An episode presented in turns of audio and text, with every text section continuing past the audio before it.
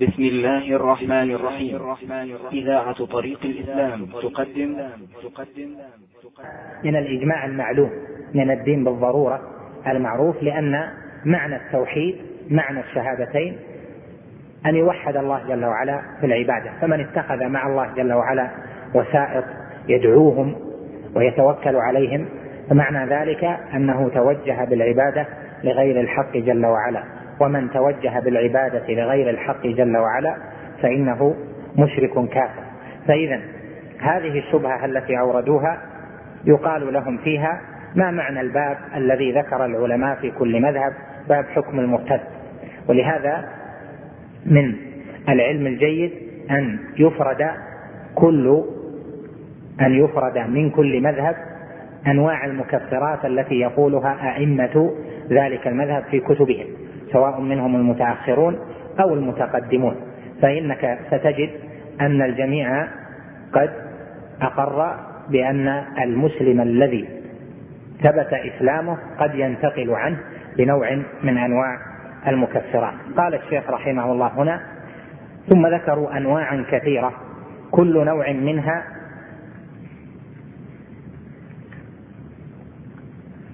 يكفر ويحل دم الرجل وماله. وإحلال الدم والمال في المكفرات فيه تفصيل.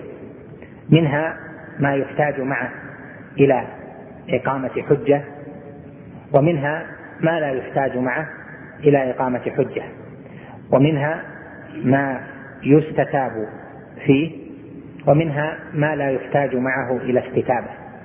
فمثل المعلوم من الدين بالضرورة يعني الذي لا يحتاج فيه إلى الاستدلال يعلم ضرورة لا يحتاج لإثباته استدلال إذ كل مسلم ثبت إسلامه فإنه يعلم هذه المسائل بالاضطرار يعني علمها لأن أصل دخوله في الدين متوقف عليها. إلا في حالات نادرة من نشأ ببادية بعيدة أو ما أشبه ذلك لكن المسائل المعلوم المعلومة من الدين بالضرورة يعني التي لا يحتاج لإثباتها الاستدلال بل هي شائعة في المسلمين مثل وجوب الصلوات الخمس ووجوب الزكاة في الجملة وتحريم الزنا تحريم الخمر وأشباه ذلك فإن هذا لا يحتاج معه إلى دليل لأن كل مسلم نشأ على الإسلام أو دخل في الدين وفهمه فإنه يقر بوجوب هذه ويحرم تلك المحرمات فليست مما تقع فيه الشبهة. فإذا التكفير قد يكون في مسائل يحتاج إلى إقامة حجة وفي مسائل لا يحتاج مع إلى إقامة حجة. والذي يكفر ويحل الدم والمال هو الحاكم الشرعي يعني القاضي أو العالم المفتي. فإنه هو الذي يفتي بكفره وحل دمه وماله. وهذا ليس إلى أحد الناس لأن التكفير حكم شرعي يحتاج يحتاج في إثباته إلى وجود شرائط وانتفاء موانع وإزالة شبهة فيما يحتاج معه إلى إزالة شبهة إلى غير ذلك. فيحتاج في ذلك إلى حكم حاكم. ثم كما ذكرت لك منها ما يحتاج فيه إلى استتابة ومنها يعني في القتل ما لا يحتاج فيه إلى استتابة. فلو تاب يكون تكون توبته بينه وبين ربه جل وعلا. وأما في الظاهر ففي مسائل لا تقبل التوبة ظاهرة وإن كان يجوز أن تقبل باطنة يعني إذا صدق في توبته. قال حتى إنهم ذكروا أشياء يسيرة عند من فعلها مثل كلمة يذكرها بلسانه دون قلبه. وهذا متفق عليه ما بين علماء المذاهب الأربعة والأئمة الأربعة في أن الكفر قد يكون بالكلمة دون اعتقاد القلب. فليس من شرط الخروج من الدين أن يعتقد بقلبه بل قد يقول كلمة يذكرها بلسانه دون اعتقاد القلب لما دلت عليه فيكون كافرا بذلك. أو كلمة يذكرها على وجه المزح واللعب ولا يواطئ قلبه عليها لأن حماية الشريعة واجبة ولأن من فعل ذلك فقد ترك التعظيم الواجب وأصل الديانة والتوحيد هو تعظيم الله جل وعلا. فإذا وقع في كلمة مكفرة فإن بعض بعض الكلمات لا يحتاج معه إلى اعتقاد القلب مثل سب الله جل وعلا أو سب الرسول صلى الله عليه وسلم معينا أو سب دين الإسلام هكذا بالإطلاق أو ما أشبه ذلك فإن هذا لا يحتاج معه إلى أن يعتقد. بل إذا سب الله جل وعلا كفر ولو لم يعتقد. وكذلك إذا سب الرسول صلى الله عليه وسلم كفر ولو لم يعتقد كما حقق ذلك شيخ الإسلام ابن تيمية في كتابه الصارم المسلول على شاتم الرسول أو كلمة يذكرها على وجه المزح واللعب هذا من جنس المستهزئين الذين قال الله جل وعلا فيهم قل أبالله وآياته ورسوله كنتم تستهزئون لا تعتذروا قد كفرتم بعد إيمانكم. قال الشيخ رحمه الله بعد ذلك ويقال أيضا وهذا جواب آخر لأصل الشبهة الذين قال الله فيهم يحلفون بالله ما قالوا ولقد قالوا كلمة الكفر وكفروا بعد إسلامهم. أما سمعت أن الله كفرهم بكلمة مع كونهم في زمن رسول الله صلى الله عليه وسلم يجاهدون معه ويصلون ويزكون ويحجون ويوحدون. وهذا الذي نسبه الإمام رحمه الله إليهم قد يكون باعتبار الظاهر والباطن جميعا وقد يكون باعتبار الظاهر. فإن العلماء اختلفوا هل هؤلاء كانوا من المنافقين أصلا أو لم يكونوا من المنافقين. يعني الذين نزل فيهم قوله يحلفون بالله ما قالوا ولقد قالوا كلمة الكفر وكفروا بعد إسلامهم. وعلى كل فإن قوله وكفروا بعد إسلامهم حيث جعل الكفر بعد الإسلام والإسلام هو الظاهر دل على أن الكفر حصل منهم بمنافاة ما قالوا للإسلام الظاهر. وهذا يشمل أن يكونوا منافقين أو أن يكونوا غير منافقين لأن المنافق أسلم ظاهرا ولم يؤمن باطنا وهو إذا أظهر شيئا مما يخالف أصل الدين يكفر بعد إسلامه. وكذلك إذا كان من غير المنافقين فإن كلمته تلك جعلته يكفر بعد إسلامه. قال ولقد قالوا كلمة الكفر وهذا يدل على أن الكفر يكون بالكلمة ولم يشترط هنا ولا في آية الاستهزاء الاعتقاد.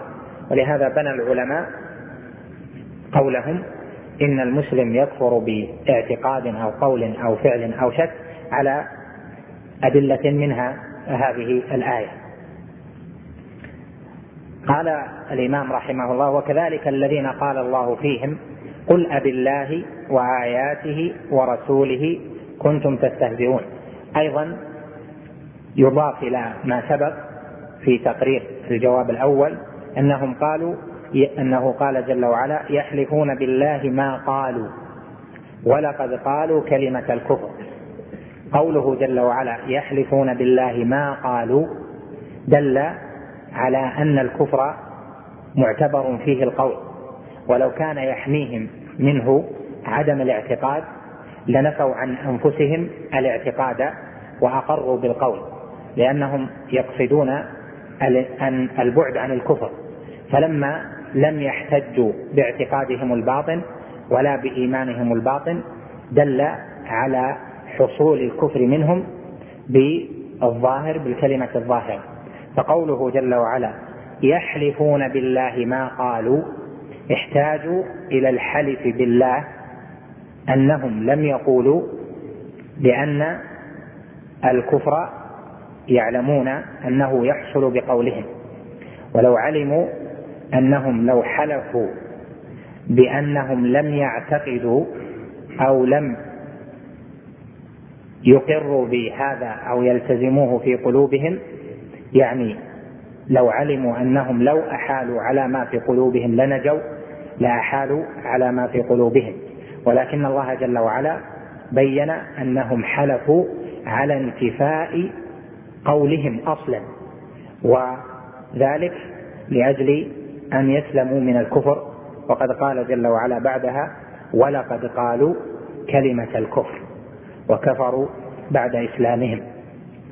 كذلك الذين قال الله فيهم قل أب الله وآياته ورسوله كنتم تستهزئون لا تعتذروا قد كفرتم بعد إيمانكم. ففي هذه الآية صرح الله جل وعلا أنهم كفروا بعد إيمانهم وهم مع رسول الله صلى الله عليه وسلم في غزوة تبوك. قالوا كلمة ذكروا أنهم قالوها على وجه المزح. وهؤلاء كانوا من المنافقين. كما قال الله جل وعلا يحذر المنافقون أن تنزل عليهم سورة تنبئهم بما في قلوبهم. قل استهزئوا إن الله مخرج ما تحذرون. ولئن سألتهم ليقولن إنما كنا نخوض ونلعب. قل أب الله وآياته ورسوله كنتم تستهزئون. لا تعتذروا قد كفرتم بعد إيمانكم. إن نعفو عن طائفة منكم نعذب طائفة. فدلت هذه الآيات على أن هؤلاء كانوا منافقين وأن تكفيرهم لأجل ما حصل منهم من الاستهزاء بالله والآيات والرسول صلى الله عليه وسلم. فتعليق حكم التكفير في الآية بالاستهزاء بهذه الثلاثة دل على أن المسلم الذي يحكم بإسلامه ظاهرا إذا استهزأ بالله فإنه يكفر بعد إيمانه أو استهزأ بآي الله المتلوة يعني بالقرآن فإنه يكفر بعد إيمانه أو استهزأ بالرسول صلى الله عليه وسلم فإنه يكفر بعد إيمانه قل أبالله وآياته ورسوله كنتم تستهزئون. فدل هذا على تعليق التكفير بالاستهزاء بهذه الثلاثة وهي الاستهزاء بالله ويدخل في ذلك السب واللعن وأشباه ذلك أو الاستهزاء بالقرآن بنفس الآيات بالآيات نفسها أو بالآية نفسها أو بسورة من القرآن أو استهزاء بالرسول صلى الله عليه وسلم أو سب القرآن أو سب الرسول صلى الله عليه وسلم فإنه لا يقبل منه اعتذاره بأنه لم يعتقد أو أنه إنما قالها على وجه المزح واللعب لا تعتذروا قد كفرتم بعد إيمانكم. فدل هذا على أن من حصل منه كلمة الكفر من حصلت منه كلمة الكفر فإنه يكفر بعد إسلامه ويكفر بعد إيمانه وهذا هو المراد من تقرير هذا الجواب. قال رحمه الله بعد ذلك فتأمل هذه الشبهة وهي قولهم تكفرون من المسلمين أناسا يشهدون أن لا إله إلا الله ويصلون ويصومون. ثم تأمل جوابها فإنه من أنفع ما في هذه الأوراق. وهذه الأجوبة أظنها تبلغ تسعة أو عشرة التي ذكرها الشيخ رحمه الله في جواب هذه الشبهة وهي لا شك مثل ما وصفها الإمام رحمه الله أنها من أنفع ما في هذه الأوراق. لأن الأكثرين ممن أقروا بالتوحيد واعتقدوا صحته صعب عليهم أن يخرجوا أحدا ممن أظهر الإسلام عن إسلامه بدعوة غير الله ودعاء الأموات والذبح لهم وأشباه ذلك مما فيه صرف العبادة لغير الله لأجل أن هؤلاء مسلمون يشهدون أن لا إله إلا الله وأن محمد رسول الله ويصلون إلى آخره. حتى إن بعضهم في جبهته أثر العبادة. وحتى إن بعضهم يصوم يوما ويفطر يوما. فيقول كيف تحكمون عليه بالخروج من الدين؟ وهذه حاله وهذا ديدنه في العبادة وفي الطاعة وقيام الليل والصيام وكثرة التلاوة وكثرة الصلاة لأجل أنه دعا غير الله أو استغاث بغير الله أو اعتقد في الولي الفلاني أنه يملك له نفعا أو ضرا أو أنه يتصرف في شيء من العالم. كيف تكفرونه وهو من أهل الصلاح؟ والجواب أن العلماء كما ذكر ذكروا أجوبة كثيرة على هذا وكل مسلم مهما كان كانت منزلته مهما كانت منزلة منزلته فإنه يكفر بعد إسلامه بالشرك باعتقاد باطل أو بقول باطل. يضاد الإسلام من أصله أو بعمل يضاد الإسلام من أصله كالسجود لصنم أو رمي المصحف في القاذورات متعمدا عالما وأشباه ذلك فإنه يكفر بعد إسلامه لأنه فعل هذه الأشياء. والله جل وعلا قال لنبيه عليه الصلاة والسلام وهو أكرم الخلق ولقد أوحي إليك وإلى الذين من قبلك لئن أشركت ليحبطن عملك ولتكونن من الخاسرين. بل الله فاعبد وكن من الشاكرين. قال لئن أشركت يا محمد ليحبطن عملك. وفسر الشرك بعد ذلك بقوله بل الله فاعبد يعني أن من عبد غير الله فهو المشرك الذي حبط, حبط, حبط عمله. فقال لئن أشركت ليحبطن عملك ولتكونن من الخاسرين. يعني الذين خسروا عبادتهم وخسروا دنياهم وخسروا آخرتهم. بل الله فاعبد. يعني اعبد الله وحده دون, دون ما سواه. بل الله فاعبد وكن من الشاكرين. ثم ذكر تطبيقا لهذا الأصل وهو أن المسلم قد يكفر بعد إسلامه بأشياء بمثلين أو حادثتين الأولى لأصحاب موسى عليه السلام والثانية لبعض أصحاب موسى لبعض أصحاب محمد عليه الصلاة والسلام. قال ومن الدليل على ذلك يعني على الجواب الأخير ما حكى الله تعالى عن بني إسرائيل مع إسلامهم وعلمهم وصلاحهم. قوله حكى الله تعالى ما حكى الله تعالى يعني قص. فالحكاية هنا بمعنى القصة. حكى الله تعالى عن بني إسرائيل يعني قص الله تعالى عن بني إسرائيل مع إسلامهم وعلمهم وصلاحهم. هربوا من فرعون وآمنوا بموسى وهاجروا معه وصاروا في التيه حتى حصل منهم ما حصل. قال الله جل وعلا عنهم أنهم قالوا لموسى اجعل لنا إلها كما لهم آلهة.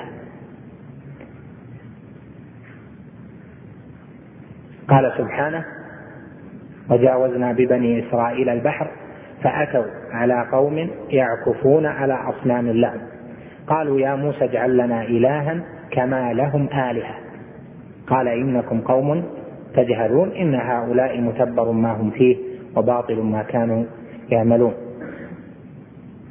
وجه الاستدلال أن المسلم والمتبع للنبي المؤمن به قد يتخذ إلها مع الله جل وعلا حيث قالوا لموسى عليه السلام اجعل لنا إلها كما لهم آلهة.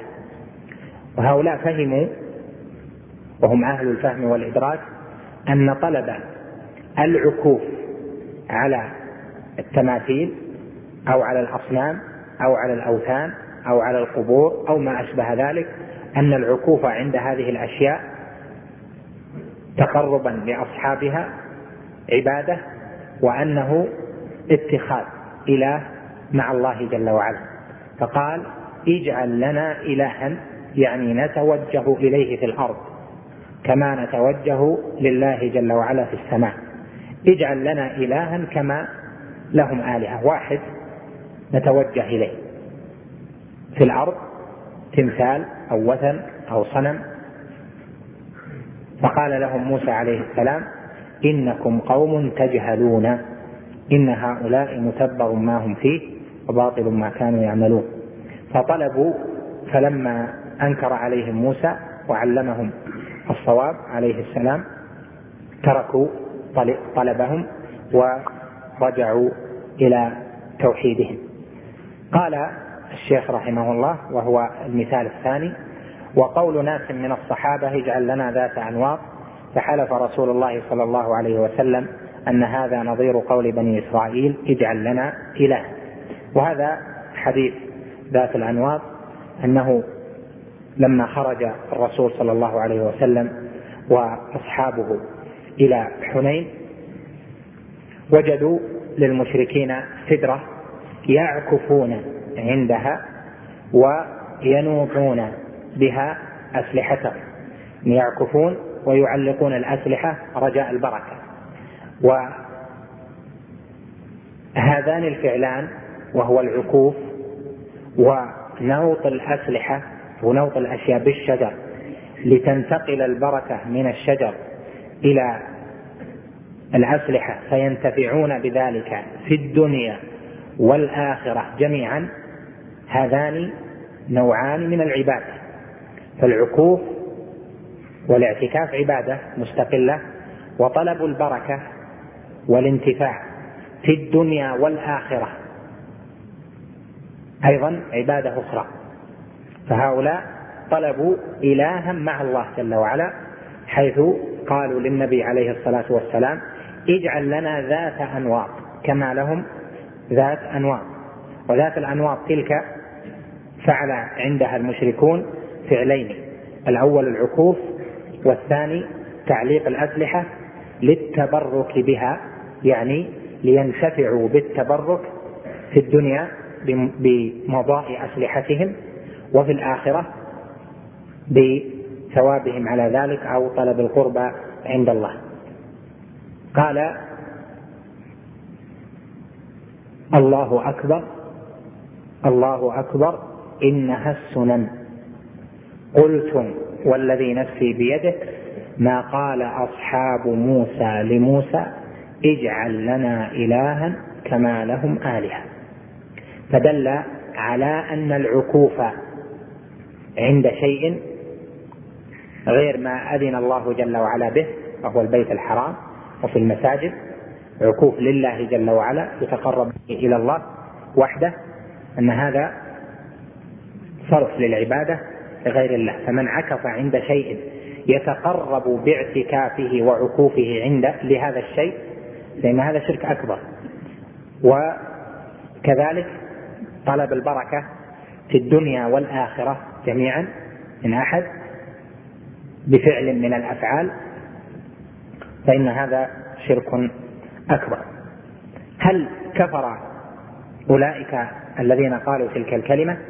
قال أهل العلم طلبوا شيئا ولم يفعلوه. فتكفير المشركين حصل بشيئين بالعكوف وب طلب البركة ونوط الأسلحة بالشجرة. وهذان الفعلان التكفير بهما والحكم بالشرك بهما راجع إلى العمل. ولذلك من قال هذه الكلمة فإنه لا يكفر لأنه لم يفعل. فكفر أولئك بالعمل وهؤلاء لم يكفروا لأنهم لم يعملوا. وطلبهم أنكر عليهم فرجعوا إلى توحيدهم فلم يحصل منهم ذلك. ولهذا من طلب هذا الطلب من طلب شيئا أو قال شيئا كفره بالعمل يعني كفره بفعل ما ولم يحصل منه الفعل وإنما حصل منه القول فقط فأنكر عليه أو علم إذا كان جاهلا قال إنكم قوم تجهلون. فرجع فإنه لا يكفر ولا يخرج عن دينه بمقالته. مثل مثلا يقول أحد لماذا ما نذهب إلى الولي الفلاني؟ ندعو عنده ندعوه ونسأله أن أن يحصل لنا كذا وكذا. فبمجرد القول إذا أنكر عليه فالتزم وفهم الصواب ووحد فإنه لا يكفر لأنه بالقول طلب شيئا. ومن طلب شيئا كفره بالفعل فإنه لا يكفر بالقول لأن القول كبيرة. أسكت يا أخي. لأن القول كبيرة وليس بكفر في هذه الصورة. قال ولكن للمشركين شبهة يدلون بها عند هذه القصة. وهي أنهم يقولون إن بني إسرائيل لم يكفروا بذلك. كذلك الذين قالوا اجعل لنا ذات أنواط لم يكفروا. وهذا صحيح. يعني هذا الإيراد كما ذكرت لكم صحيح. لكن ليس على ما أرادوا من لزوم هذا الإيراد على شبهتهم. فأجاب عنها الإمام بقوله فالجواب. أن نقول إن بني إسرائيل لم يفعلوا ذلك. فإذا لم يكفروا لا لأجل أنه لا يكفر المسلم ولكن لأجل أنهم لم يفعلوا بل هم قالوا اجعل لنا إلها واتخاذ إله مع الله جل وعلا ينافي لا إله إلا الله. قال وكذلك الذين سألوا النبي صلى الله عليه وسلم لم يفعلوا ولا خلاف يعني بين أهل العلم في أن بني إسرائيل لم يفعلوا ذلك ولو فعلوا ذلك لكفروا. وكذلك لا خلاف يعني بين العلماء في أن الذين نهاهم النبي صلى الله عليه وسلم لو لم يطيعوه واتخذوا ذات أنواط بعد نهيه لكفروا وهذا هو المطلوب. وهذا تقرير عظيم وجيه صحيح متفق كما ذكر الشيخ مع كلام أهل العلم في تقريرهم على الآية. وعلى الحديث. فإن أهل العلم مجمعون كما ذكرت لك على أن ما كان كفره بالفعل فإن طلبه بالقول دون ممارسة بالفعل لا يكفر صاحبه بذلك. يعني إذا طلبه. قال وهذا استطراد من الإمام رحمه الله هذا استطراد مهم وعظيم. قال ولكن هذه القصة تفيد أن المسلم بل العالم قد يقع في أنواع من الشرك لا يدري عنها فتفيد التعلم والتحرز ومعرفة أن قول الجاهل التوحيد التوحيد ومعرفة أن قول الجاهل التوحيد فهمناه أن هذا من أكبر الجهل ومكايد الشيطان. توحيد فهمناه يعني فهمنا التوحيد. وهذا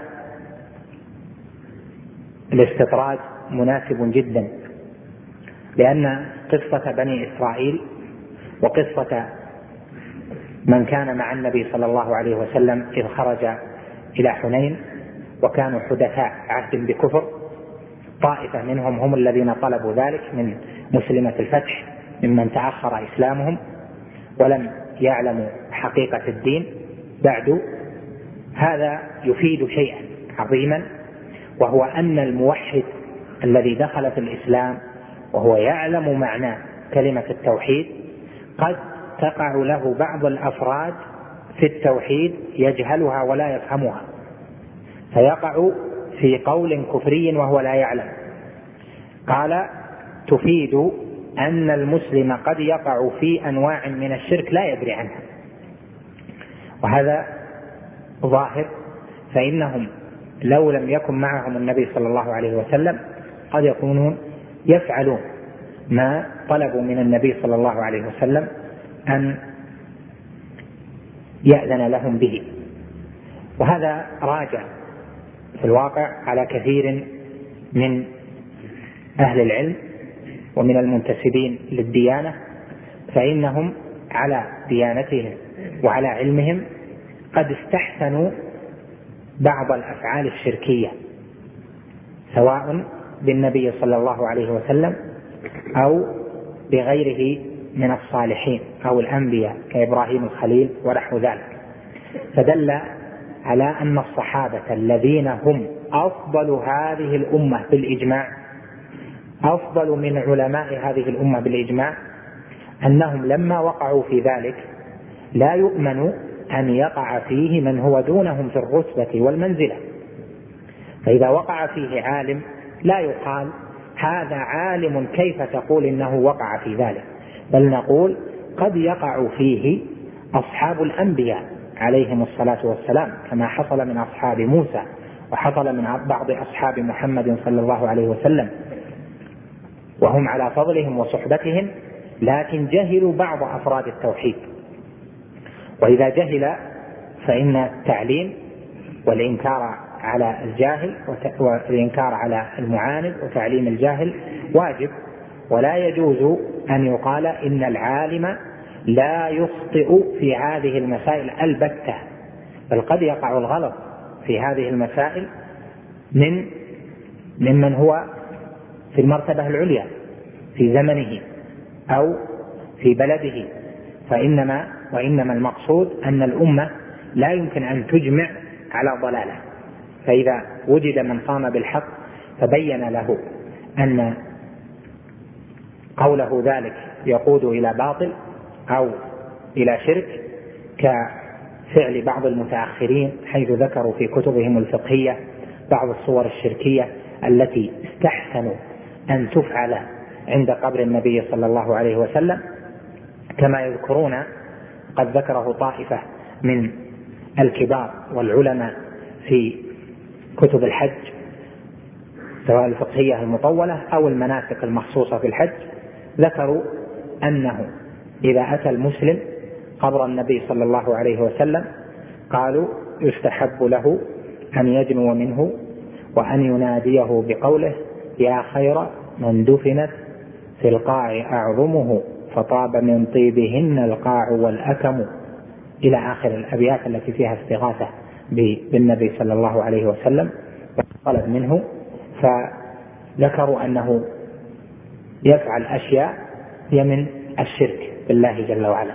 لا يقال هؤلاء علماء كيف نقول إنهم استحسنوا هذا الأمر. نقول من هو أفضل منهم؟ قد يخفى عليه. ولا ينقص هذا من منزلتهم لأن الصحابة الذين قالوا ذلك وطلبوا هذا الطلب الكفري لما أنكر عليهم وعلموا تركوا هذا القول وأنابوا هم على منزلتهم وفضلهم وعظم مكانتهم في هذه الأمة. فهم خير الناس لأنهم صحب رسول الله صلى الله عليه وسلم. فإذا وقع العالم في شيء من ذلك فإن العالم إذا لم يكن داعيا إلى الشرك وإنما وقع منه هذا في بعض كتبه من جهة الغلط فإنه قد يغلط الكبير قد يغلط العظيم غلطة وأشباه ذلك وهذا لا ينزل من مرتبته لأن هذا لو قيل به لكان معنى القول بعدم غلط العالم أنه معصوم مطلقا. والصحابة رضي الله عنهم لم يعصموا وكذلك من بعدهم أولى بألا تكون لهم العصمة. لكن الإجماع لا تجمع هذه الأمة على ضلالة بل لا يزال في الأرض قائم لله بالحجة يدلي بالحجة الشرعية الصحيحة ويبينها للناس. فاذا قوله هنا رحمه الله هذه القصة تفيد أن المسلم بل العالم قد يقع في أنواع من الشرك لا يدري عنها فتفيد التعلم. تفيد التعلم لأن أفراد التوحيد كثيرة. وربما سمعتم ورأيتم وقرأتم في هذا الزمن من بعض من ينتسبون إلى الدعوة في بعض البلاد وبعض الأمصار من فعلوا أشياء كثيرة وعملوا أشياء كثيرة يريدون بها نصرة دين الله جل وعلا. ولكن عندهم بعض شركيات. تجد عندهم بعض الأفعال أو الأقوال التي فيها شرك. كمن استحسن الاستغاثة ببعض الأموات إما بالنبي صلى الله عليه وسلم أو بأبي بكر أو بعمر. وكمن طلب أن يحضر إلى النبي صلى الله عليه وسلم فتتلى عنده أبيات معينة فيها الاستغاثة به. وأشباه ذلك فالداعية وصاحب المقام إذا كان يريد هو نصرة دين الله إذا كان يريد نصرة دين الله فلا يعني أنه لا يقع في ذلك بل عليه أن يخاف أشد الخوف أن يقع في الشرك وهو لا يعلم.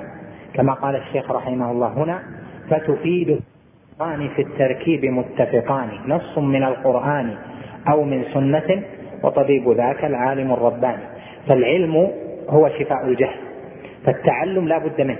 ومن قال توحيد أمر فطري لا نحتاج إلى أن نتعلمه ولا إلى أن نبذل فيه الوقت ولا الجهد فهذا جاهل بنفسه وجاهل بحق ربه جل وعلا. بل التوحيد يحتاج العبد إلى أن يتعلمه دائما حتى لا يقع في شيء من نواقض ذلك التوحيد.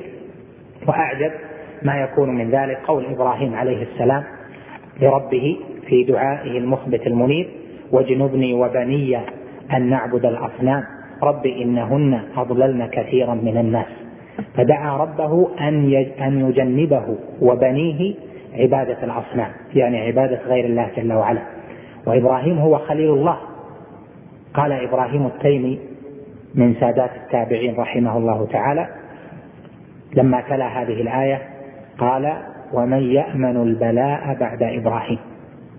فالعبد يجب عليه أن يتعلم وأن يخاف ويتحرر فمن علامات سعادة المؤمن وطالب العلم والداعي إلى الله جل وعلا أن يكون دائم التعلم للتوحيد والقراءة في مسائله لأنه أعظم حق لله جل وعلا. والثاني أن يكون دائما خائفا من الشرك ووسائله فيكون متحرزا خائفا. كما قال الشيخ رحمه الله هنا في وصيته العظيمة فتفيد التعلم وهذا واحد والتحرز وتفيد أيضا معرفة أن قول الجاهل التوحيد فهمناه أن هذا من أكبر الجهل ومكايد الشيطان. فإنه لا يقال التوحيد فهمناه نريد شيئا غير التوحيد لأن التوحيد ينسى وتتشابه مسائله. وصور الشرك تتجدد مع الأزمنة. فلا بد أن يتعلم وتبين مسائله والشيطان ينسي الناس أصل التوحيد ومسائله حتى يقعوا في الشرك.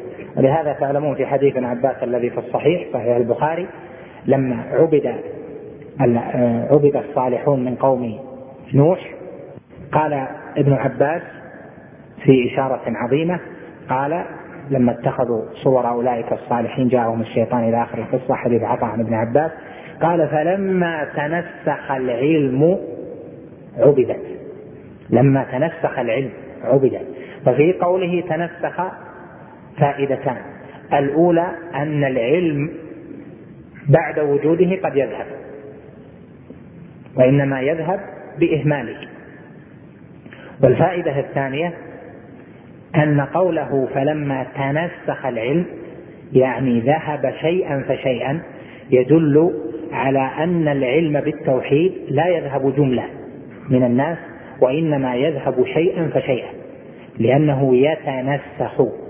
ما ينسخ ما يرفع فجأة ولكن يتنسخ شيئا فشيئا يزول لإهمال الناس وعدم رعايتهم لهذا الأصل العظيم. قال تفيد معرفة أن قول الجاهل التوحيد فهمناه أن هذا من أكبر الجهل ومكايد الشيطان. وهذه الكلمة قالها توحيد فهمناه قالها بعض تلامذة الشيخ محمد بن عبد الوهاب إمام الدعوة قال قالوها له في درسه.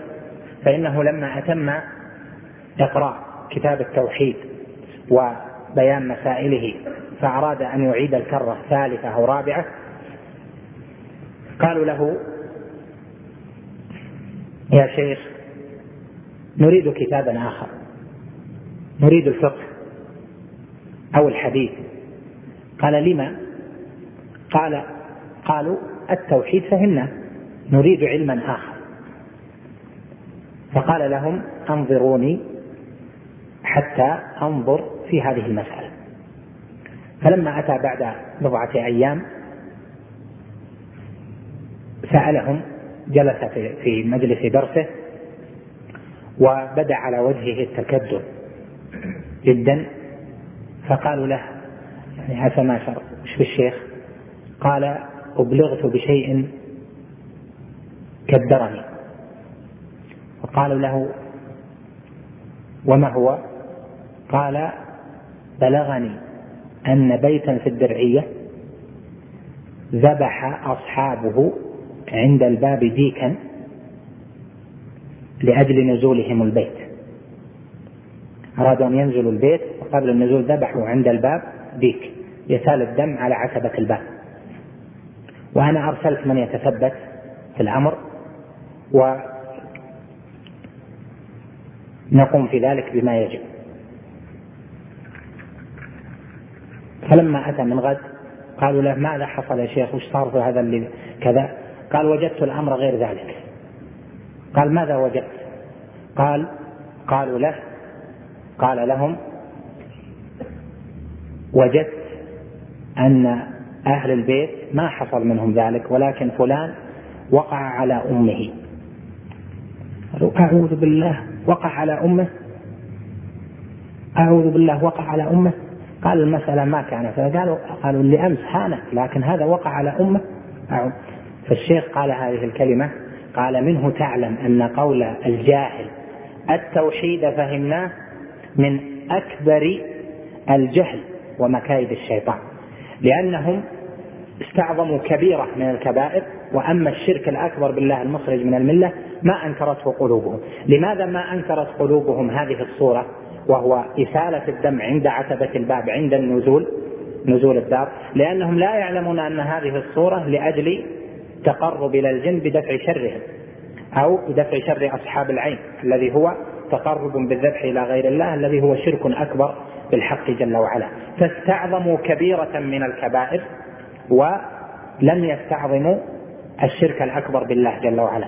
كما يحصل وترون ذلك من بعض الجهلة من أنهم إذا رأوا بعض الكبائر تغيظوا وقاموا وقعدوا وأما إذا سمعوا بالشرك الأكبر بالله جل وعلا فلا يتحرك لهم ساكن. فتجد أنهم إذا رأوا أو سمعوا ببعض المنكرات في الأخلاق أو الزنا أو وسائل الزنا في بعض البلاد أو أو تبرج النساء أو بعض الفجور أو بعض الظلم أو نحو ذلك قاموا وقعدوا وأصبحوا يتكلمون. لكن الشرك الأكبر بالله كونه يرى قبة تحتها معبود من دون الله جل وعلا أو يرى الناس يذبحون لغير الله أو يقرأ هذا في مجلة أو يقرأ هذا في كتاب لا يحرك قلبه لحق الله الأعظم. وهذا دليل جهله ودليل أنه لم يعرف مصلحة نفسه لأن هذا الجاهل إذا لم يتعلم التوحيد ويتغير قلبه لسلب حق الله جل وعلا بعبادته وحده دون ما سواه فإنه على شر. فمن وجد في نفسه أنه إذا رأى منكرا من الكبائر تغير وأما إذا رأى الشرك الأكبر بالله جل وعلا لا يتحرك قلبه فليعلم أنه ما فهم التوحيد ولا عظم الله جل وعلا حق تعظيمه. وهؤلاء الذين قالوا التوحيد فهمناه هذا هؤلاء جهله ودخل إليهم الشيطان من أكبر مكايده كما قال الشيخ رحمه الله وعجل له المثوبة ومع تفيد التعلم والتحرز ومعرفة أن قول الجاهل التوحيد فهمناه أن هذا من أكبر جهل ومكايد الشيطان. نقف عند هذا ولا شك أن هذه المسائل عظيمة تحتاج منكم إلى درس ونظر وترديد لأن المسألة في هذا الأمر عظيمة جدا. نسأل الله جل وعلا أن يعيذنا وإياكم من الجهل بحقه. والجهل بتوحيده وأن يجعلنا ممن يكثرون من قراءة التوحيد وتعلمه وتعلم مسائله والإدمان المطالعة في كتب أئمة هذه الدعوة الذين مكثوا أكثر من قرنين من الزمان يتتابعون في تجلية مسائل هذا واختصوا به وتفرغوا له حتى غدت مسائله بإيضاحهم وبيانهم واضحة جلية لا لبس فيها. فالله الله في هذا الأمر الجلل والمداومة على فهم التوحيد وعلى مطالعة كتبه وحفظ ذلك ومدارسته فإنه نعم العلم ونعمة العاقبة لأصحابه والعاقبة للمتقين.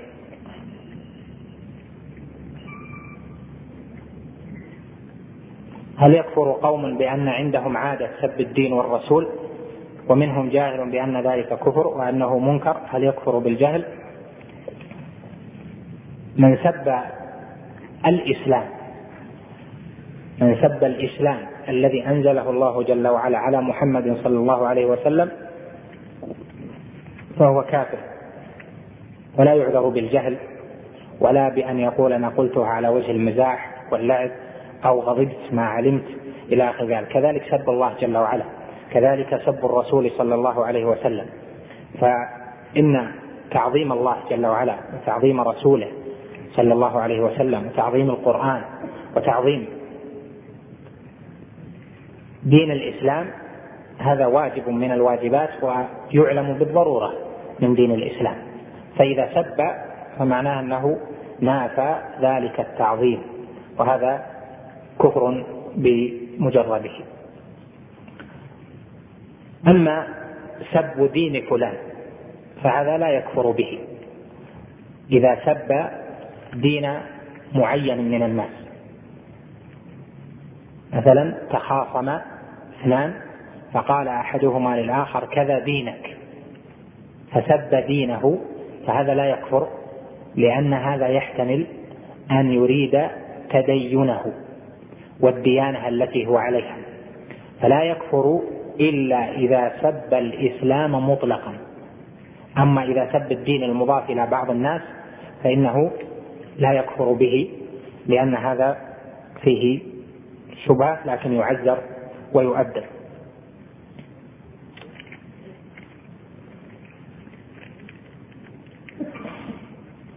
يذكر الدرس الجديد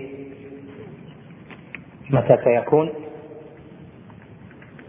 ربما أن يكون ليلة الاثنين أو ليلة الأربعاء. وربما الراجح أن يكون ليلة الاثنين لكن إلى الآن ما تحدد ولا متى سنبدأ به. ونبلغكم في حينه إن شاء الله.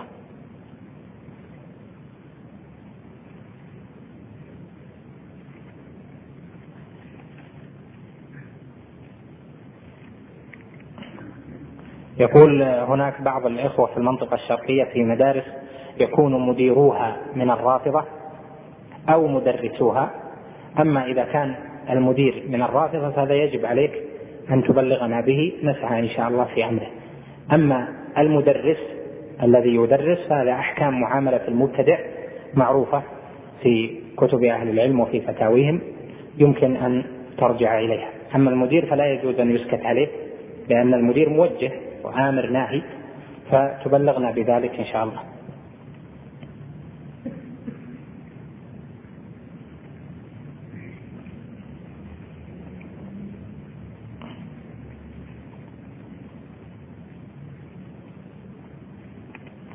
يقول فعل الشيخ محمد عبد الوهاب فيما فيه اختبار لتلاميذه هل يعتبر من الكذب من أجل العلم والتعلم وهل هو جائز؟ نستفيد من فعل الشيخ أنه جائز. هذا للتعلم الكذب للمصلحة الشرعية. جائز كما هو معلوم والنبي صلى الله عليه وسلم قال ليس الكذاب الذي يقول خيرا أو ينمي خيرا. وهذا الذي فعله الشيخ من أعظم الخير لهم وليس هذا من الكذب. وهذا بالمناسبة نذكر أن بعض الإخوة يكثر من الاعتراض وهذا لا ينبغي فإن أفعال أئمتنا والراسخين في العلم نستفيد منها فالأصل فيها الاستفادة والسلامة إلا إذا عارضت نصا أو دليلا من الكتاب والسنة أو الإجماع أو فعل الصحابة أو نحو ذلك فإنهم لا عصمة لهم لكن الأصل فيها السلامة وأننا نستفيد من أقوالهم ومن أفعالهم.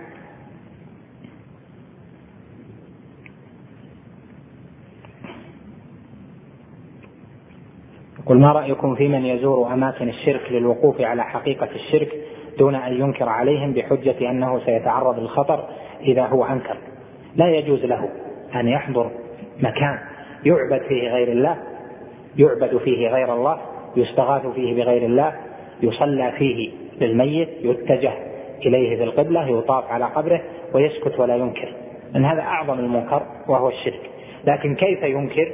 هذا يحتاج إلى بيان.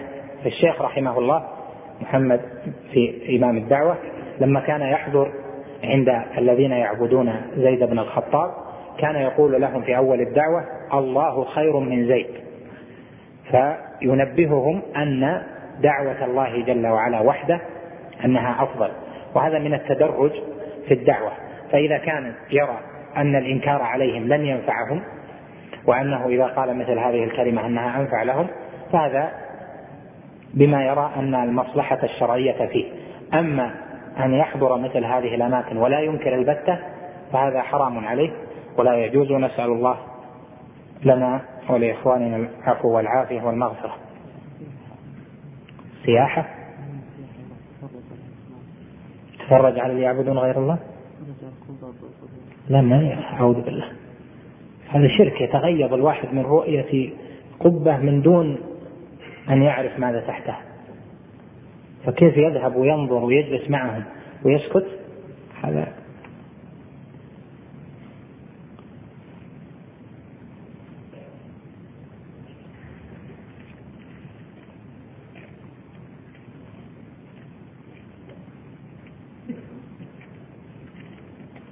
طبعا مفهوم الشرك بالصور المختلفة هذا يختلف فيه الناس لكن ينبغي ألا بل يجب ألا يأخذ الشباب هذه المسائل من غير الراسخين في العلم لأن كون صورة ما لأن كون صورة ما صورة شركية هذه إنما يعلمها أهل العلم في المسائل الحادثة الجديدة.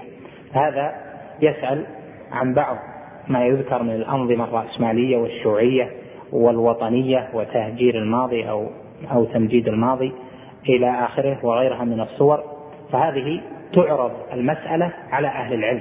فإن قالوا إن هذا حكمه كذا فيصار إليه لأن المسائل تختلف والأوضاع تختلف وليس كل ما ظنه المرء شركا يكون شركا بل قد رأيت في بعض الكتب كتاب أظن اسمه الأوثان أو شيء أن مؤلفه جعل التلفاز وثنا وأن حال الجالسين أمامه لينظروا أنهم عاكفون عند هذا الوثن.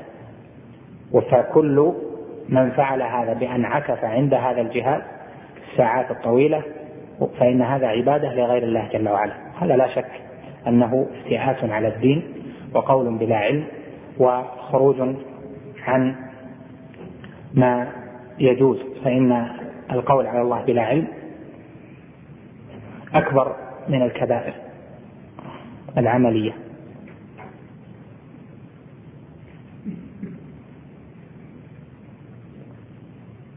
قل ما رأيك يا شيخ في من ينكر أهمية هذا المثل ويقول إن كان له أهمية تذكر فهي للدعاة في الخارج ونحن تكفينا قراءته. هذا كلام الشيخ فيه ومنه تعلم أن قول الجاهل التوحيد فهمناه من أعظم الجهل وأكبر مكايد الشيطان. فليحذر على نفسه. ذكرت أن من سجد للصنم فإنه كافر. هل هذا يكون بعد الاستفصال؟ بمعنى كذا. لا شك من سجد للصنم فإنه كافر ظاهرا. السجود للصنم من الكفر العملي الذي يضاد الإيمان فإن الكفر قسمان. كفر اعتقادي يكون بالاعتقاد وكفر عملي.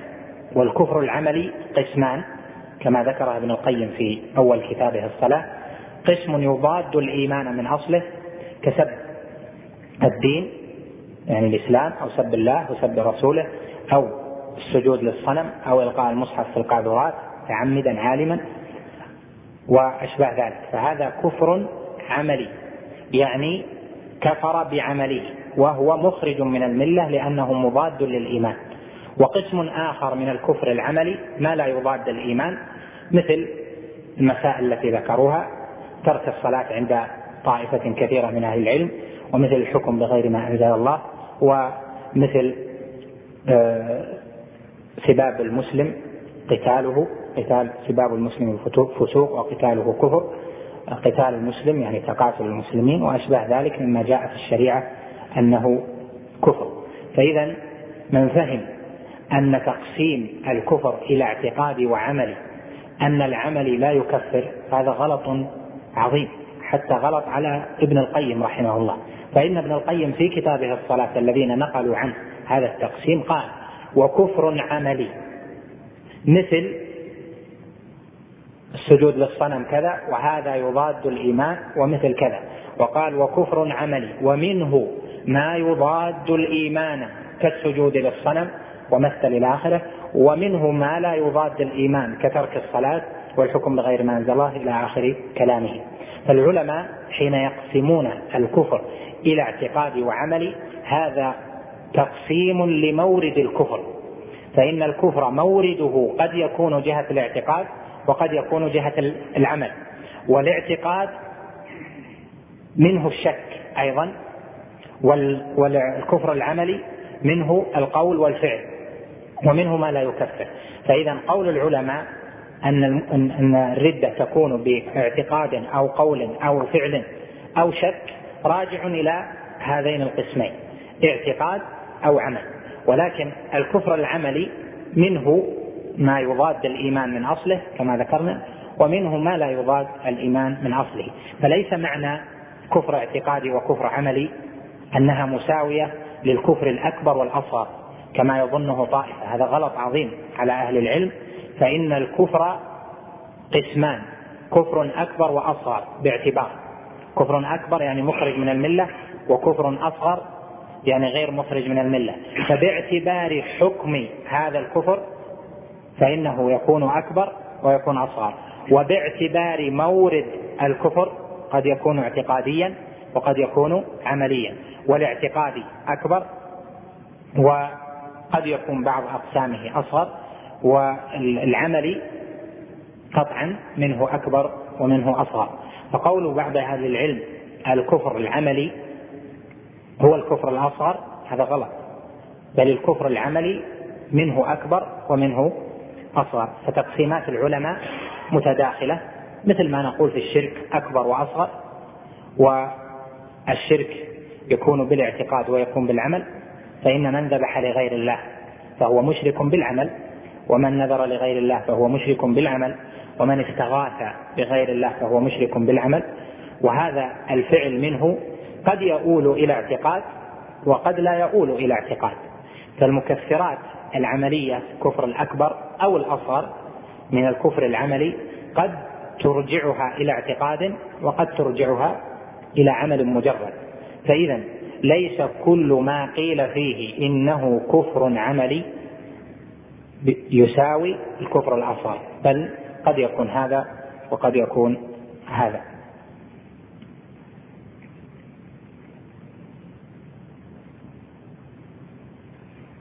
نرى بعض الأشخاص يستشهد بما يحصل له من مواقف في في حياته اليومية ببعض الآيات والأحاديث.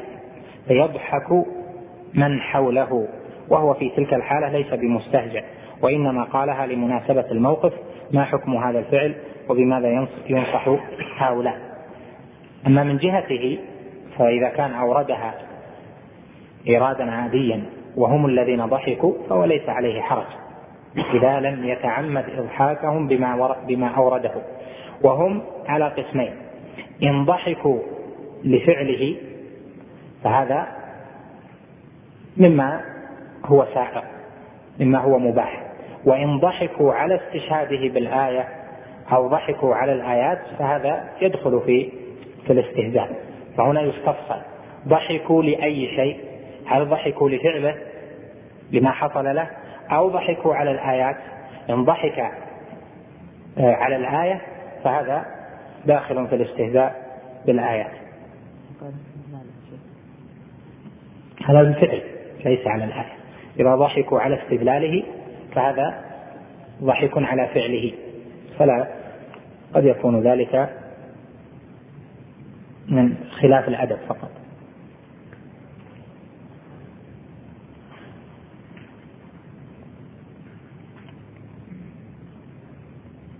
يقول لما لا يكفر بعينه من فعل كذا وكذا؟ قل هذا التكفير حكم شرعي فقهي راجع إلى أهل العلم ليس لمن سمع. فمن سمع كفرا يجب عليه إنكاره. لكن لا يكفر إلا بعد حكم عالم. تكفير ليس لأحد الناس حكم فتوى.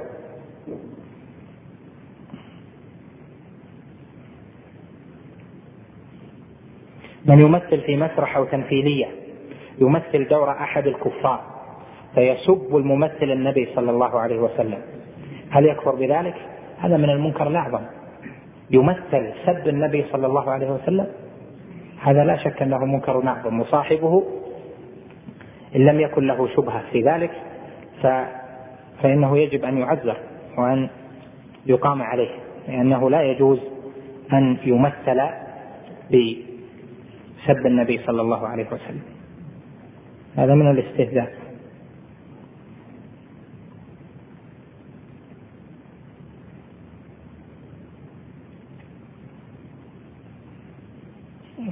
بعض الأسئلة.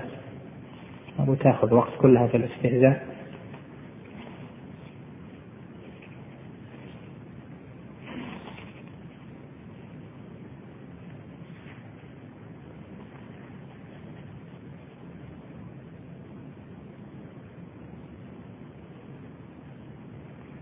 يقول كيف تفرق ما بين تكفير الذين نزل فيهم قول الله قل بالله وآياته ورسوله كنتم تستهزئون. وبين الصحابة الذين ورد ذكرهم في حديث ذات أنواط حيث إن أولئك كفروا بمجرد القول وهؤلاء قالوا واعتقدوا ولم يكفروا. الفرق بينهما ما ذكرت لك أن التكفير قد يكون باعتقاد أو بقول أو بعمل أو بشك. فالذي قال تلك المقالة هو طلب كفرا وطالب الكفر الجاهل ليس بكافر. أما من عمل العمل المكفر فهذا انتقل إلى العمل المكفر. فقول المستهزئين هذا داخل في في قسم القول المكفر. وأما من سألوا ذات أنواط فقولهم لا يدخل في القول المكفر ولكن يدخل في العمل المكفر. التقسيم يجعل فرقا بين هذا وهذا لأن مرد هؤلاء إلى الفعل وأولئك مردهم إلى القول. وفي هذا القدر كفاية وصلى الله وسلم وبارك على نبينا محمد. اللهم اغفر لنا ذنوبنا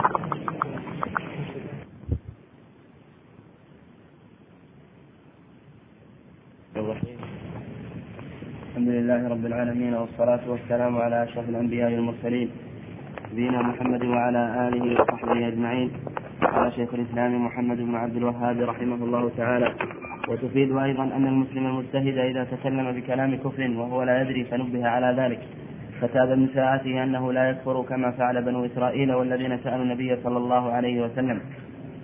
وتفيد أيضا أنه لو لم يكفر فإنه يغلظ عليه يغلظ عليه الكلام تغليظا شديدا كما فعل الرسول صلى الله عليه وسلم.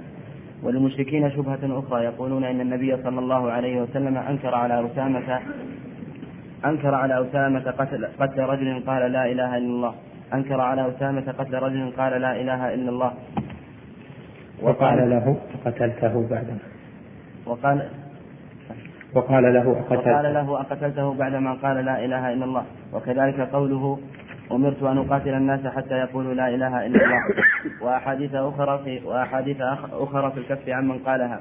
ومراد هؤلاء الجهلة أن من قالها لا يكفر ولا يقتل ولو فعل ما فعل. ولو فعل ما فعل. ومراد هؤلاء الجهلة أن من قالها لا يكفر ولا يقتل ولو فعل ما فعل. فيقال لهؤلاء لهؤلاء الجهال معلوم أن النبي صلى الله عليه وسلم قاتل اليهود وسباهم وهم يقولون لا إله إلا الله وأن وأن أصحاب رسول الله صلى الله عليه وسلم قاتلوا بني حنيفة وهم يشهدون أن لا إله إلا الله وأن محمدا رسول الله ويصلون ويدعون الإسلام. وكذلك الذين حرقهم علي بن أبي طالب بالنار. وهؤلاء الجهلة مقرون أن من أنكر البعث كفر هؤلاء الجهلة يقولون وهؤلاء الجهلة مقرون أن من أنكر البعث كفر وقتل ولو قال لا إله إلا الله وأن من أنكر شيئا من أركان الإسلام كفر وقتل. وأن من جحد شيئا. وأن من جحد شيئا من أركان الإسلام كفر وقتل ولو قالها. فكيف تنفعه؟ فكيف لا تنفعه إذا جحد؟ فكيف لا تنفعه إذا جحد شيئا من الفروع؟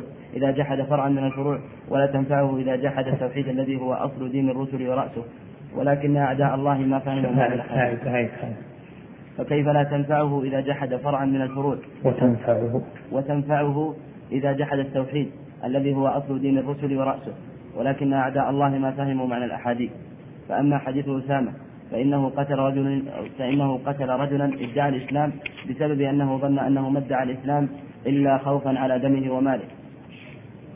والرجل إذا أظهر الإسلام وجب الكف عنه حتى يتبين منه ما يخالف ذلك. وأنزل الله تعالى في ذلك يا أيها الذين آمنوا إذا ضربتم في سبيل الله فتبينوا أي فتثبتوا فالآية تدل على أنه يجب الكف عنه والتثبت حتى يتبين منه ما يخالف ذلك. حتى فإذا تبين. فإذا تبين منه ما يخالف ذلك قتل لقوله فتبينوا. ولو كان لا يقتل إذا قالها لم يكن للتثبت معنى. لم يكن للتثبت معنى. كذلك الحديث الآخر. وكذلك الحديث الحديث الآخر وأمثاله. معناه ما ذكرناه. أن من أظهر أن من أظهر التوحيد والإسلام وجب الكف عنه حتى إلى أن يتبين منه ما يناقض ذلك. والدليل على هذا أن رسول الله صلى الله عليه وسلم قال نعم. آه، أقتلته بعدما قال لا إله إلا الله وقال أمرت أن أقاتل الناس حتى يشهد حتى يقولوا لا إله إلا الله. هو الذي قال في الخوارج أينما لقيتموهم فاقتلوهم لئن أدركتهم لأقتلنهم قتل عاد مع كونهم من أكثر الناس عبادة وتهليلا وتسبيحا. وحتى حتى إن الصحابة يحقرون صلاتهم عندهم وهم تعلموا العلم من الصحابة فلم تنفعهم لا إله إلا الله ولا كثرة العبادة ولا ادعاء الإسلام لما ظهر منهم مخالفة الشريعة. وكذلك ما ذكرناه من قتال اليهود وقتال الصحابة بني حنيفة وكذلك أراد النبي صلى الله عليه وسلم أن يغزو بني المصطلق. لما أخبره رجل أنه منع الزكاة حتى أنزل الله يا أيها الذين آمنوا إن جاءكم فاسق بنبأ فتبينوا وكان الرجل كاذبا عليهم. وكذا كل هذا؟ كل هذا يدل على أن مراد النبي صلى الله عليه وسلم من الأحاديث التي احتج بها ما ذكرناه بارك الله فيك. بسم الله الرحمن الرحيم. الحمد لله والصلاة والسلام على رسول الله وعلى آله وصحبه ومن اهتدى بهداه. أما بعد فهذه صلة للجواب عن الشبه التي أدلى بها المشركون في أن من قال لا إله إلا الله فإنه لا يكفر أبدا ولو فعل ما فعل لأن لا إله إلا الله تدخله في الإسلام. وفي أثناء ذلك ساق الشيخ رحمه الله قصة ذات أنواط والحديث في ذلك وأخذ منها ثلاث فوائد. فذكرنا الفائدة الأولى في تلك القصة أن المسلم بل العالم قد يقع في أنواع من الشرك لا يدري عنها فتفيد التعلم والتحرز ومعرفة أن قول الجاهل التوحيد فهمناه أن هذا من أكبر الجهل ومكايد الشيطان وقد تقدم لنا الكلام على هذه الجملة. قال رحمه الله تعالى وعجل له المثوبة ورفع درجته في الجنة في الفائدة الثانية وتفيد أيضا يعني تلك القصة قصة ذات أنواط تفيد أيضا أن المسلم إذا تكلم بكلام كفر وهو لا يدري فنبه على ذلك فتاب من ساعته أنه لا يكفر. لأن هذا الكلام الذي طلبوه قال في معناه عليه الصلاة والسلام قلتم والذي نفسي بيده اجعل لنا إله كما قال أصحاب موسى لموسى اجعل لنا إلها كما لهم آلهة. ومن طلب إلها مع الله جل وعلا فإنه يطلب عبادة ذلك الإله. فكفره يكون بعبادته غير الله جل وعلا. ومعلوم أن الطلب متصل بالمطلوب اتصال اللازم بالملزوم ولهذا نستفيد منه أن الكافر أن الكفر إذا كان مورده القول فإن صاحبه إذا نبه عليه وهو جاهل به فتاب من ساعته فإنه لا يؤاخذ بذلك. يعني لا يكفر بقول كفري. لأنه جاهل بهذا القول وذلك إذا نبه فتنبه. إذا قيل له هذا كفر والدليل على ذلك كذا أو أجمع العلماء على كذا أو قال الأئمة كذا فتنبه فإنه لا يكفر بذلك لأن مورد الغلط في اللسان والجهل يعذر يعذر به صاحبه في مثل هذا كما عذر النبي صلى الله عليه وسلم الصحابة في قولهم بل أنكر عليهم عليه الصلاة والسلام وغلظ الكلام عليهم شديدا. فأفاد كما قال الشيخ رحمه الله تعالى أن المسلم إذا تكلم بكلام كفر وهو لا يدري وقوله وهو لا يدري راجعة إلى أنه لا يدري أنه مؤاخذ بقوله ذلك. لا يدري أن كلامه كفر وأن كلامه لا يجوز له أن يقوله. والجهل راجع إلى جهتين. جهة الحكم والحكم بأن قوله لا يحل أو أن قوله كفر. والجهة الثانية راجع إلى الحكم عليه بما قاله. والأحكام الشرعية متعلقة بالنوع الأول لا بالنوع الثاني.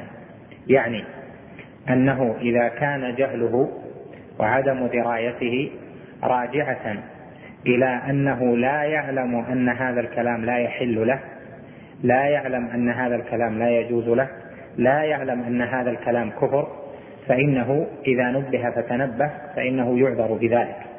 وأما إذا علم أنه لا يجوز له ذلك ويقول أعلم أن هذا كفر أن هذا لا يجوز ولكن لا أدري أن هذا يوصل القائل إلى درجة الكفر. لا أدري أني أصير كافر كافر أني أصير كافرا بذلك. فهو يدري أنه محرم ولكن لا يدري أنه يصير كافرا بذلك. فهذا لا يعذر به. مثل من يقول أدري أن القذف محرم لكن لا أدري أني أجلد فهذا لا يعذر بجهالته. يقول أدري إن شاء الله. إيش؟ هذا؟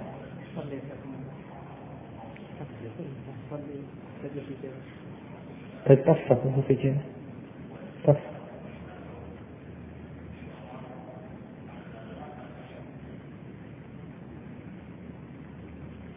فإذا هنا عدم الدراية في الأحكام بالأحكام الشرعية إذا كان مردها إلى عدم الدراية بحرمة القول عدم الدراية بأن القول حرام كبيرة كفر فهذا يعذر به في مسائل كثيرة. وأما إذا علم الحكم ولكن جهل أنه يجب عليه الحد بهذا أو أنه يكفر بهذا فإنه لا يؤاخذ يكفي فإنه يؤاخذ فيكفي عدم فيكفي درايته أنه لا يحل له هذا القول. وهذا له تطبيقات كثيرة في القواعد الفقهية في تقسيم عدم الدراية أو الجهل إلى جهل بالحكم وإلى جهل بعاقبة الحكم. معلوم أن أنه إذا كفر فإنه يصبح مرتدا ويستتاب فإن تاب وإلا قتل. وفي بعض صور الكفر يقتل زندقة ولا تقبل منه توبته. فلو قال أنا أعلم أن الكلام حرام لكني أجهل أنني إذا قلت ذلك أصبحت مرتدا أو أني أصبحت زنديقا أقتل بهذا الكلام فإنه لا يعذر. فإنه يعذر إذا كان يجهل الحكم. فإذا قال مثلا في الزنا أنا أعلم أن الزنا حرام لكني لا أدري أن الزاني المحصن يرجم فهنا لا يعذر بجهالته ولكن يعذر إذا قال أنا لا أعلم أنه حرام. وهذا تفريق مهم في مسائل كثيرة عند العلماء والفقهاء في عدم دراية بعض المسائل. فإن عدم دراية الحكم أصلا شيء وعدم دراية الحكم على صاحبه أو العقوبة المقدرة على صاحبه وأشباه ذلك هذا شيء آخر. فلهذا قال الشيخ رحمه الله هنا تفيد أيضا أن المسلم إذا تكلم بكلام كفر وهو لا يدري فنبه على ذلك فتاب من ساعته أنه لا يكفر كما فعل بنو إسرائيل والذين سألوا النبي صلى الله عليه وسلم. فإن بني إسرائيل نبهوا فتنبهوا وإن الصحابة الذين كانوا حدثاء عهد بكفر نبهوا فتنبهوا. الفائدة الثالثة قال وتفيد أيضا أنه لو لم يكفر فإنه يغلظ عليه الكلام تغليظا شديدا كما فعل رسول الله صلى الله عليه وسلم. يغلظ عليه الكلام تغليظا شديدا. وجه التغليظ الشديد أن ذاك تعذير ومعلوم أن باب التعذير يكون يعني التعذير في الشريعة يكون بالقول ويكون بالفعل ويكون التعذير بالمال. القول بأن يقال له كلام يعنبه كلام شديد قوي وبالفعل إما بضرب أو بهجر أو بأشباه ذلك وبالمال بأخذ بعض ماله تعزيرا له وهذا من جهة القاضي. فإذا كان كذلك التعزير في الشريعة مطلوب لمن وقع منه المنكر بحسب الحال. فهؤلاء كان قولهم قبيحا وكان طلبهم قبيحا إذ طلبوا إلها مع الله جل وعلا. فلهذا قال النبي عليه الصلاة والسلام الله أكبر إنها السنن. قلتم والذي نفسي بيده كما قال أصحاب موسى لموسى اجعل لنا إلها كما لهم آلهة. وهذا الكلام قد يقال إن ظاهره ليس بشديد وإن ظاهره ليس فيه تعذير ولكن هذا ليس بصحيح. بل المسلم الموحد إذا قيل له الذي أحب التوحيد ودخل في دين الله بلا إله إلا الله وقد فقه هذه الكلمة إذا قيل له أنت طلبت إلها مع الله جل وعلا فإن هذه الكلمة تتفطر لها القلوب. فهي أعظم مما لو قيل له اسكت أو قيل له أنت كذا وكذا بل قيل له أنت طلبت إلها مع الله جل وعلا. ومعلوم أنه ما دخل في الدين إلا للتوحيد إلا لإسلام الوجه لله جل وعلا وحده دون الآلهة المتعددة. فلهذا الوضوح في حال الواقع في المنكر نوع من التعذير فمن وقع في باطل فقيل له أنت وقعت في كذا وكذا وكذا تأنيبا له فإن هذا نوع من التعذير الشديد وتغليظ تغليظ الكلام بما يناسب الحال. إذا أفادت أنه لو لم يكفر فإنه يغلظ عليه الكلام تغليظا شديدا كما فعل رسول الله صلى الله عليه وسلم. هذا انتهاء لأحد الأجوبة على تلك الشبهة. ويتصل بتلك الشبهة التي مرت معنا قبل درسين وهي قولهم أنتم تكفرون بالشرك من قال لا إله إلا الله وأن محمد رسول الله وصام وصلى وزكى وحج ويكون له أعمال صالحة. فلهم شبهة متصلة بتلك الشبهة وهي قولهم وللمشرك وهي قوله وللمشركين شبهة أخرى. يقولون إن النبي صلى الله عليه وسلم أنكر على أسامة قتل من قال لا إله إلا الله وقال له أقتلته بعدما قال لا إله إلا الله. وكذلك قوله إلى آخره. وهذا الكلام مع جوابه أفاد أن شبهة من احتج بقول النبي صلى الله عليه وسلم أقتلته بعدما قال لا إله إلا الله. الجواب على هذه الشبهة مترتب في أمور الأول أن يقال لا إله إلا الله تدخل في الإسلام. ومن دخل في الإسلام بلا إله إلا الله فإنه ينتظر له حتى يرى. أيكون آتيا بحقوق لا إله إلا الله أم لا؟ فلا إله إلا الله لها حقوق وأعظم حقوقها التوحيد بل هي في التوحيد مطابقة. وإذا كان كذلك فإن قول القائل لا إله إلا الله محمد رسول الله ينتظر به إذا كان قاله في معركة أو استسلاما أو نحو ذلك ولا يعاقب على ما كان منه من الكفر وإنما ينتظر به. ولهذا قال عليه الصلاة والسلام أمرت أن أقاتل الناس حتى يشهدوا أن لا إله إلا الله وأن محمدا رسول الله.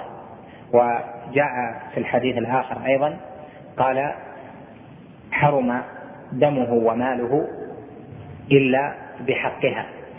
لا يحل دم امرئ مسلم يشهد أن لا إله إلا الله وأن محمد رسول الله إلا بإحدى ثلاث السيد الزاني وقاتل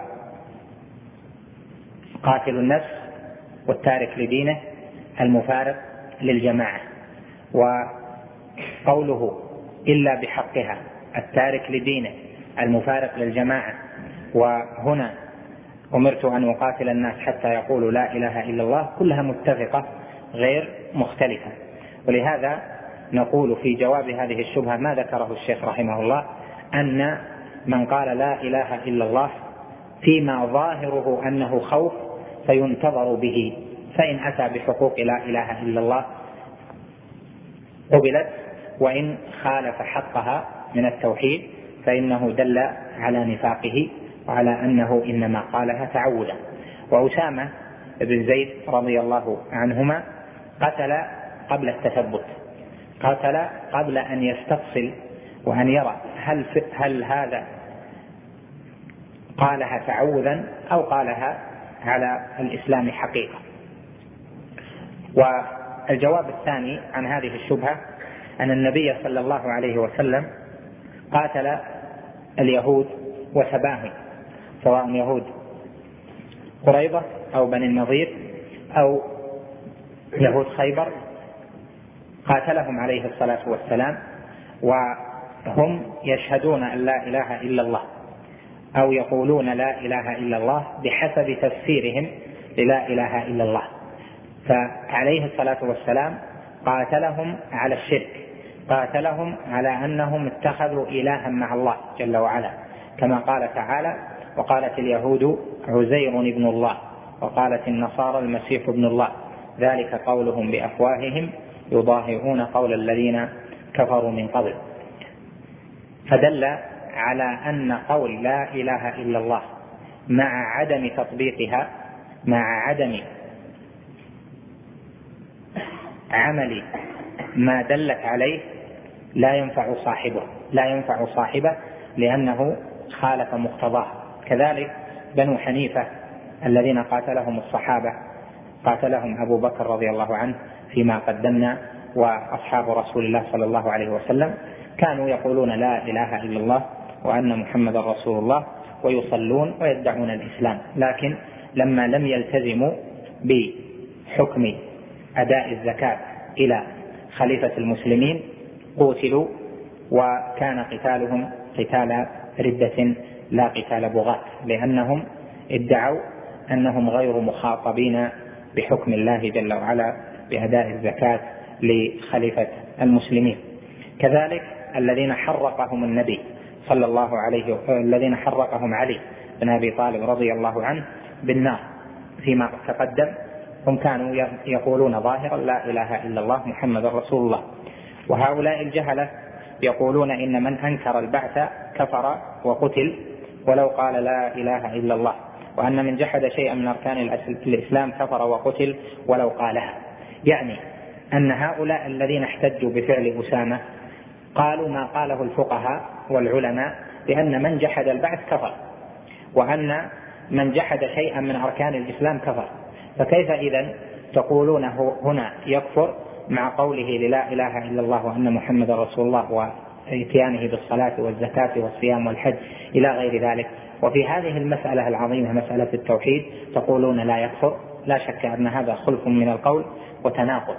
والقاعدة عند أهل العلم واحدة وهي أنه من أتى بمكفر قوليا أو عمليا أو اعتقاد أو اعتقادي أو شك فيما أنزل الله جل وعلا على رسوله صلى الله عليه وسلم مما كانت دلالته قطعية فإنه يكفر ولو كان أصلح الصلح.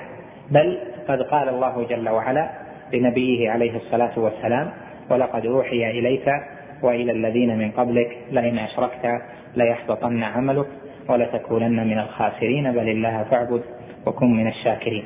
قال آه، المصنف رحمه الله في بيان تناقض أهل هذه الشبهة فكيف لا تنفعه إذا جحد فرعا من الفروع؟